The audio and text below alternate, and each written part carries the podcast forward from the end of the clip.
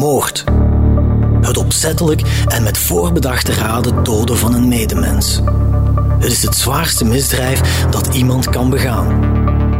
We zijn er op een akelige manier door gefascineerd. Hoeveel romans, films en andere verhalen behandelen dit duistere thema? Helaas is moord niet altijd fictie. Integendeel. Er wordt gedood uit passie of jaloezie, uit wraak, lust, voor geld of botweg uit haat. In deze reeks analyseren we verschillende ophefmakende Limburgse moorddossiers, van plaatsdelict tot veroordeling. En gaan we op zoek naar de motieven die in het verknipte hoofd van de dader zijn gruwel rechtvaardigen. Ik ben Geert op Teinde en dit is Van Moord tot Verdikt. Wie wurgde Neske? Deel 4. Roddels over jaloezie en geheime liefdes. Ja, kijk, dat men ze gewurgd heeft met BH, ja, maar dat men dan nog bij de hm, de poot van bed, op haar keel gezet heeft. Ik denk dat Neske die man herkend heeft. En ik denk dat hij dat gedaan heeft om niet herkend te worden en niet beticht te worden. Hè. Hm? Ik denk dat men de dader, dat men ja, toch wel in de buurt moest zoeken. Hè.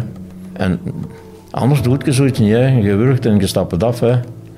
U hoort Cyril Lambrix, zittingsdeurwaarder van het Assisehof en een ras-echte tongenaar. Net als zeer veel stadsgenoten is hij eind oktober 1970 verbouwereerd wanneer hij hoort dat kruidenierster Neske Boudry, bij wie hij in zijn jonge jaren een vaste klant was, brutaal vermoord werd op haar slaapkamer. De geruchtenmolen in de stad draait op volle toeren. Iedereen heeft wel een hypothese en één ding komt altijd terug. De dader moet een bekende geweest zijn. Iemand die vaak in de kruidenierswinkel kwam. Een winkel trouwens waar je ook met andere dingen bezig kon zijn dan alleen maar boodschappen doen. Vertellen Cyril en Imelda van Puinbroek, de schoondochter van de zus van Neske. In Tongeren wist men dat, eh, men bij Neske Boudry iets kon drinken, bolken kon drinken, dat men daar binnen en buiten kon lopen. Er was niks, niks, niks mis mee. Hè. Dat mens moest zorgen voor haar drie kinderen. Het moest opbrengen, hè. dat moest zijn in, in, in het laadje komen. Hè. Men wist goed wie er binnen en buiten liep en men zag ze binnen en buiten gaan. Hè. Het waren mensen van de geburen, hè. heel respectabele mensen allemaal. Hè. Maar uh, kijk, wanneer we, wanneer we soms niet, niet, wanneer het niet paste, hè, dan wisten wij uit ervaring dat er in het keukentje van Neske wel ergens een manspersoon zat, of meerdere, die daar kwamen hun borreltjes drinken. Hè. En dat waren altijd dezelfde mannen die daar kwamen, hè, van in de buurt. Hè. Want Neske uh, stootte zich dan niet aan dat de deur van de keuken open stond. En je zag het op tafel staan. Hè. Die kwamen daar, ja, daar waren ook jong mannen bij. Hè. En die kwamen daar kaarten. Hè. Die kwamen een borrel drinken. Wij als, als, als jonge gasten, wij, ja, oh, ja, ze zijn daar weer. Hè. En uh, ja, of ze zijn aan kaarten, of ze zijn een borrel aan het drinken. En dan moesten wij zo snel mogelijk het uit, hè, lachend, maar nooit, niet, nooit niet, niet, niet kwaad bedoeld, niet. Hè. Zo was Neske niet. Hè. En wij gingen weg, hè, ja. Dan komen ze kaarten en dan komen ze een borrelje drinken. Dat was zo, hè. De, de grote bols, de bols, de Genever en dan druppeltje, een druppeltje. En dan kaarten en dan, ja, ze amuseerden zich zo, hè. Dus ze zullen ook wel eh, een Geneveke gedronken hebben ook. En, en ja, gelachen zal er ook eens geweest zijn. Dat is normaal, hè, geleefd. Hè. Maar eigenlijk uh, uitbundig was ze niet. Ja. Neskes kruidenierszaak was dus blijkbaar ook een ontmoetingsplek. En de winkelierster schonk dan wel eens een borreltje uit. Dat was natuurlijk onschuldig, maar ook niet helemaal legaal. Al waren er in die tijd wel meer buurtwinkels die op deze manier wat extra geld in het laadje kregen. De kranten van toen brachten ook verslag uit van Neskes drankslijterij. En, zo valt er te lezen, er wordt door speurders gespeculeerd of er een link kan zijn met de moord. In Sauveterre, waar ik aan tafel zit bij Nicole Grégoire, de kleindochter van Neske, vraag ik of zij ooit iets gemerkt heeft van die illegale drankgelegenheid in het winkeltje van haar grootmoeder. De winkel was blijkbaar ook wel een sociale ontmoetingsplek. dat er wel eens mensen kwamen om, om te kaarten en dat er dan ook een, een borrel gedronken werd. Heb jij daar ooit iets van meegekregen?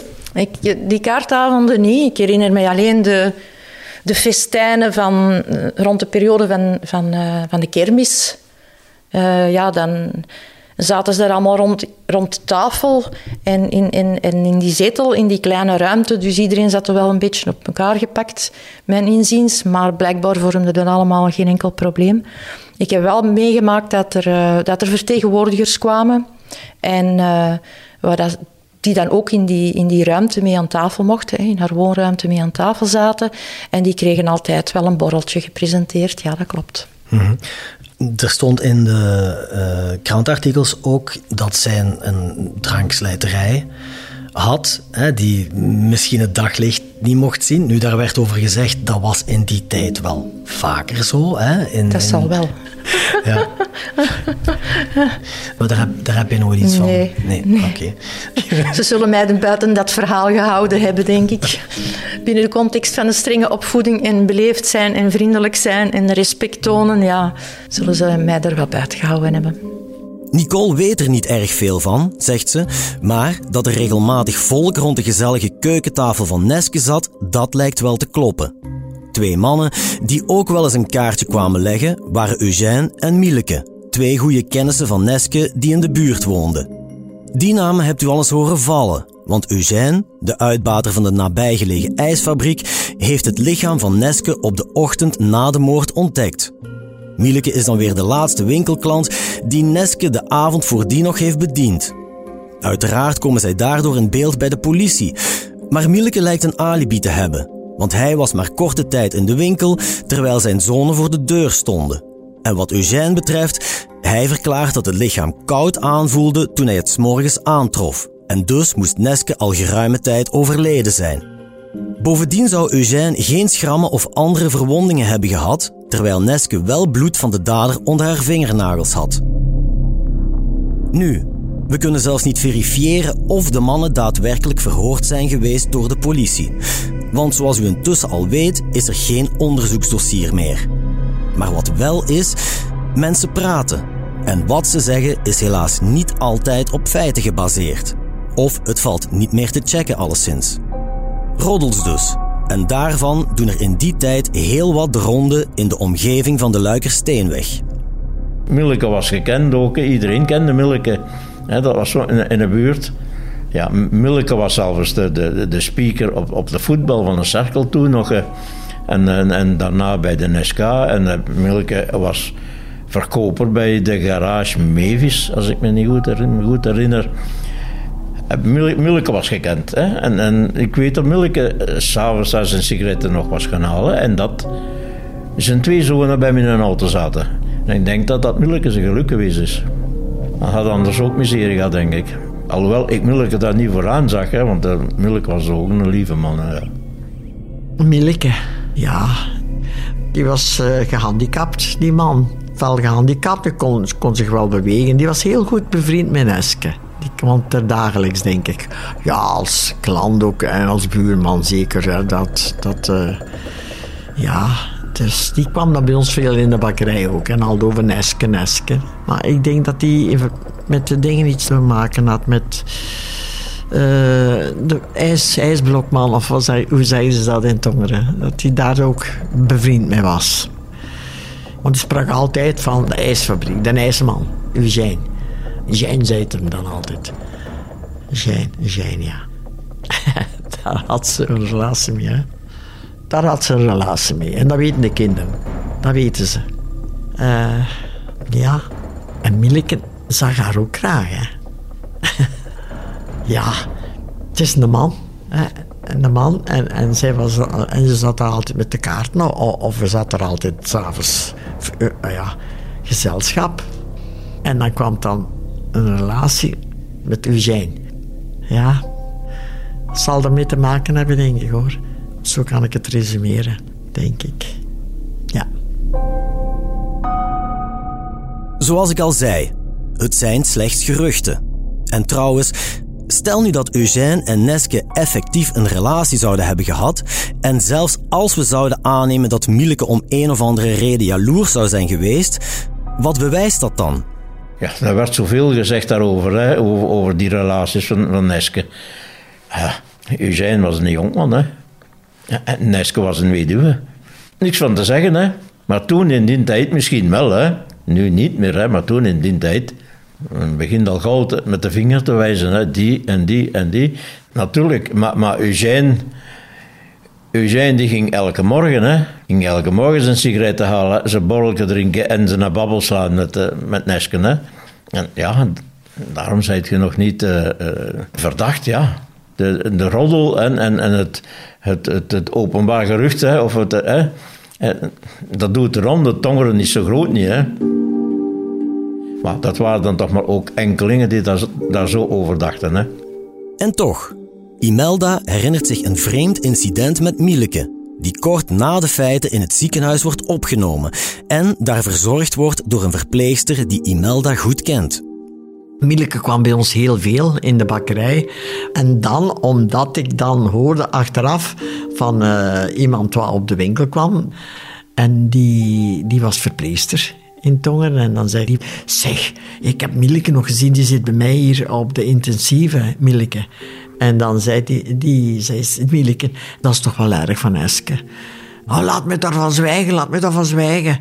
Ja, maar ja, het is toch wel erg. Ja, ja, kom, nee, nee, zwijgen. Ik wilde niks van horen. Uh, en ik kreeg een kop, ze in dat. En toen dacht ik, enfin, is die nou zo? Je kunt emotioneel zijn, maar alleen als buitenstaander zeggen: Oh, dat is erg, dat vrouwke, nou, verdient dat, wat, wat daar gebeurd is. Maar die was zo heel buiten zichzelf. Wou, nee, wou geen confrontatie, wou geen gesprek. En die, wat ik goed kende, vertelde me dat. Zeg, als je die verzorgt, spreek van Eske.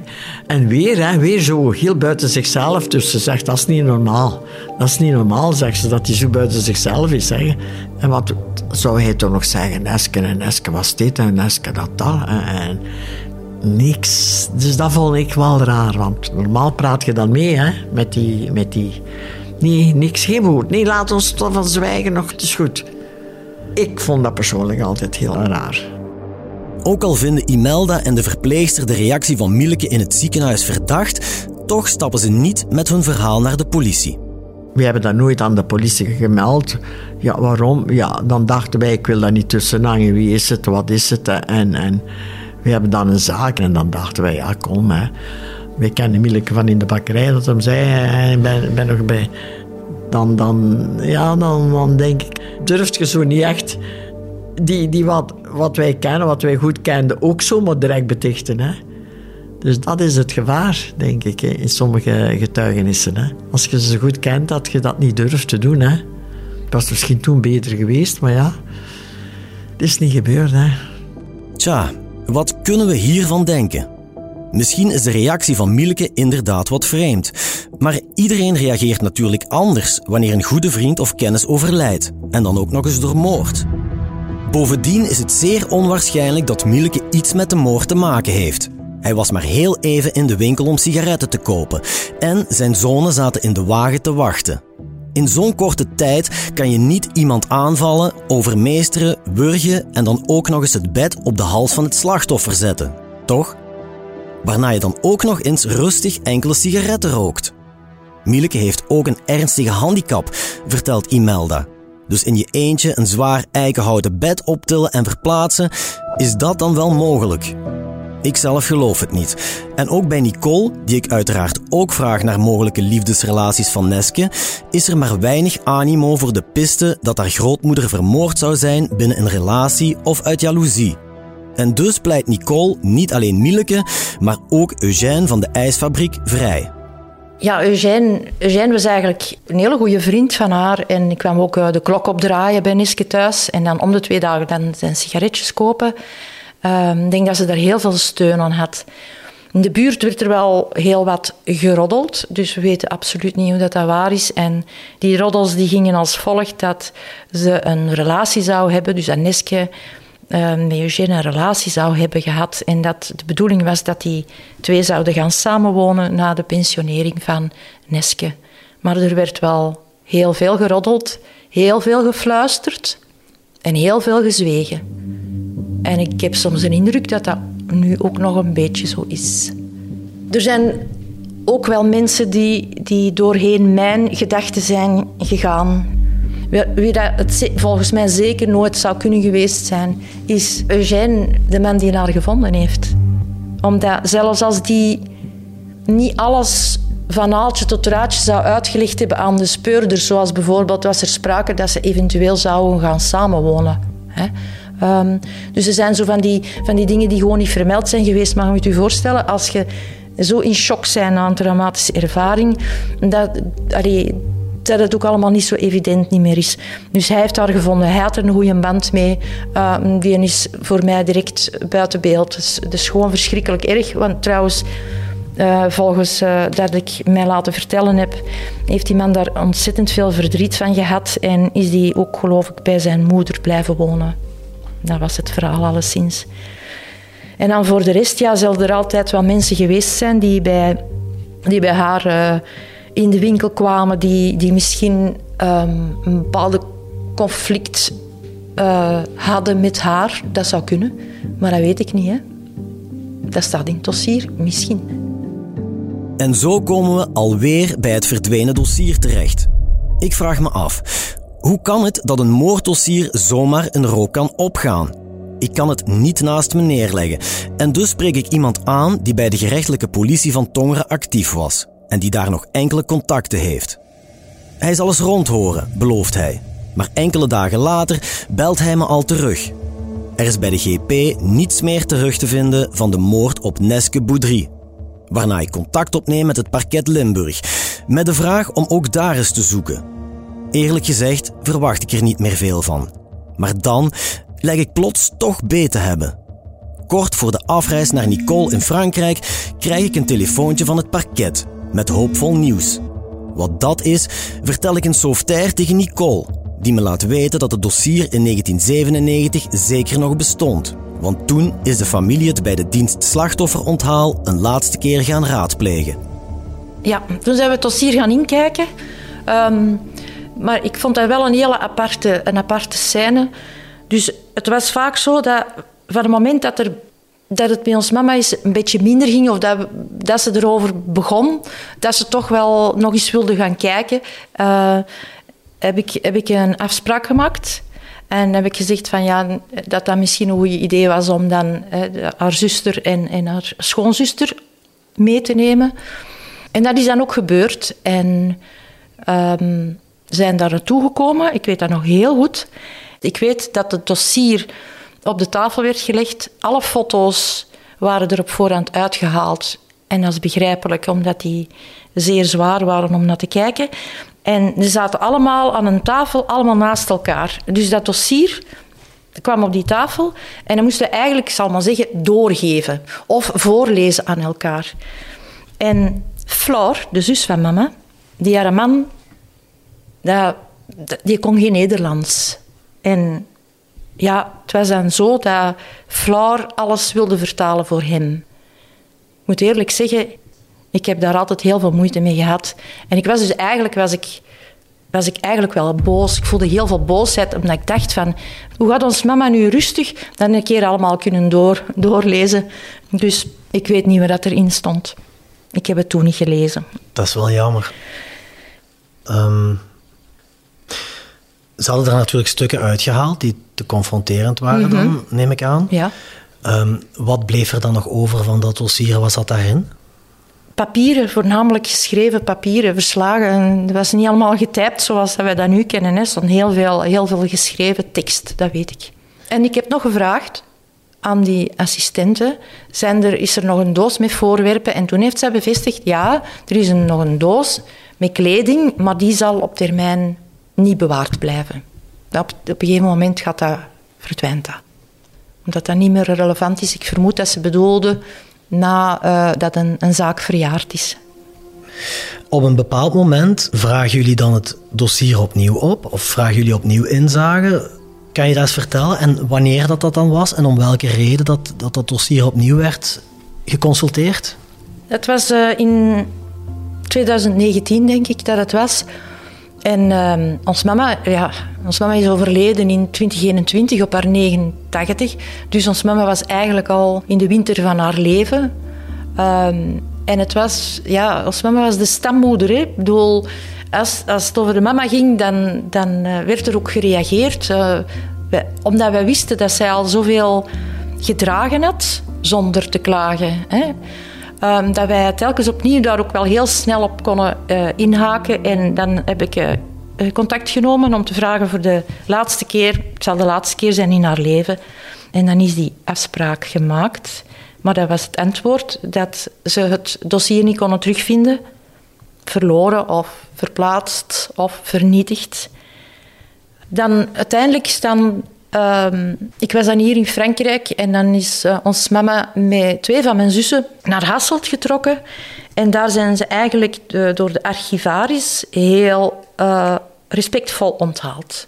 Dat was een man die dat daar echt wel tijd voor maakte. En dan zei mijn oudste zus, ja, is het dan zo dat dat dossier dan vernietigd is? En dan zei de archivaris, dat zeg ik niet. Ik zeg alleen dat wij het niet hebben. En dan zei hij dat hij ook nog uh, uh, boeken had uh, van verdachte personen uit die periode, die dus niet direct gelinkt werden aan Neske. Maar daar is verder, eh, verder op dat onderwerp is er ook wel niet, ingegaan. Um, maar ze zijn daar wel respectvol ontvangen, ja. Dat was wel goed. Ja. Het parket heeft toen uh, ook gereageerd in onze krant, hè, dat, mm -hmm. dat, het dossier niet meer was of dat ze het niet meer terugvonden. En ja, ze zaten daar blijkbaar wel verveeld mee. En in dat stuk beloofde het parket om op zoek te gaan naar het dossier, naar die stukken, en om de familie daarvan op de hoogte te houden. Is dat ook gebeurd? Nee, dat is niet gebeurd. Maar het valt mij wel op dat uh, als, ik, als ik nu s'avonds naar het nieuws kijk of zo en er is iets gebeurd ergens, dat die uitspraken, dat dat eigenlijk meer standaard uitspraken zijn. Dat wordt ook altijd gezegd, we staan in contact met de familie of...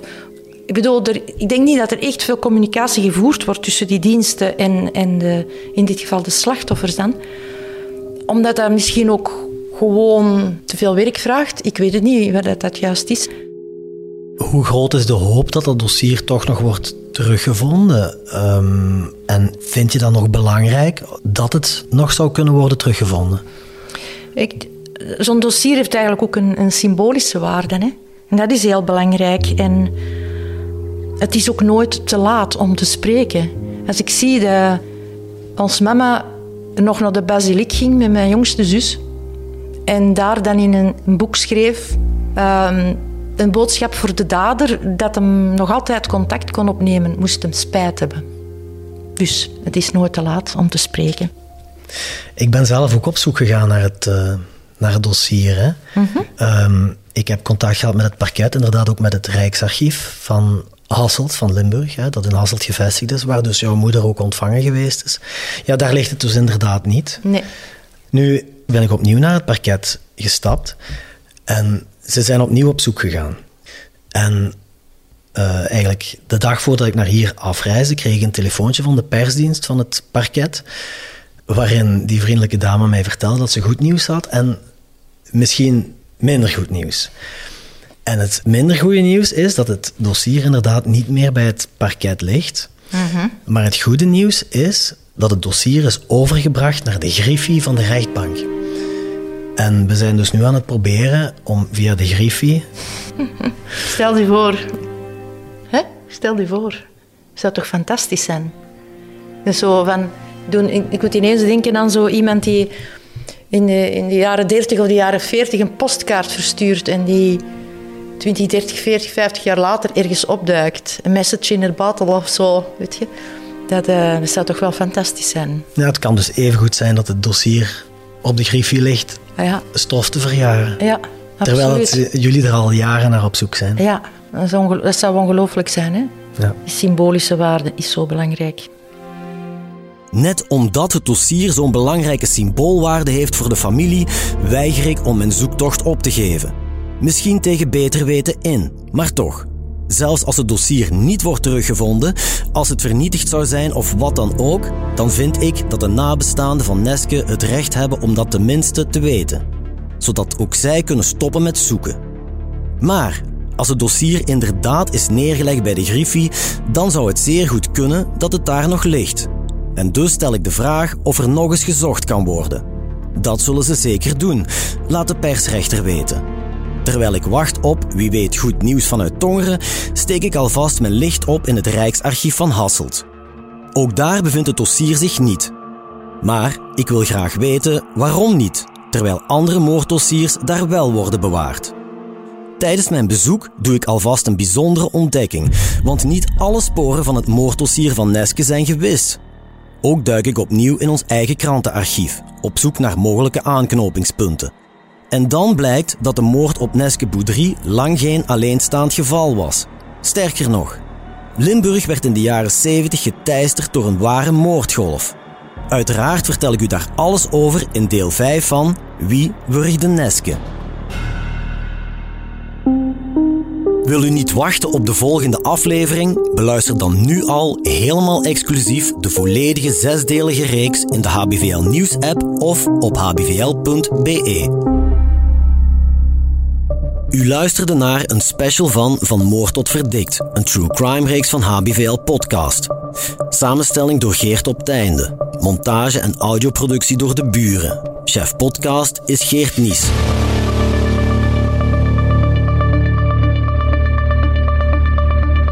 Reageren, dat kan via podcast.hbvl.be. Benieuwd naar wat er in de wereld gebeurt en wat dit juist betekent voor onze provincie? Ontdek onze voordelige leesformules op hbvl.be/voordelig.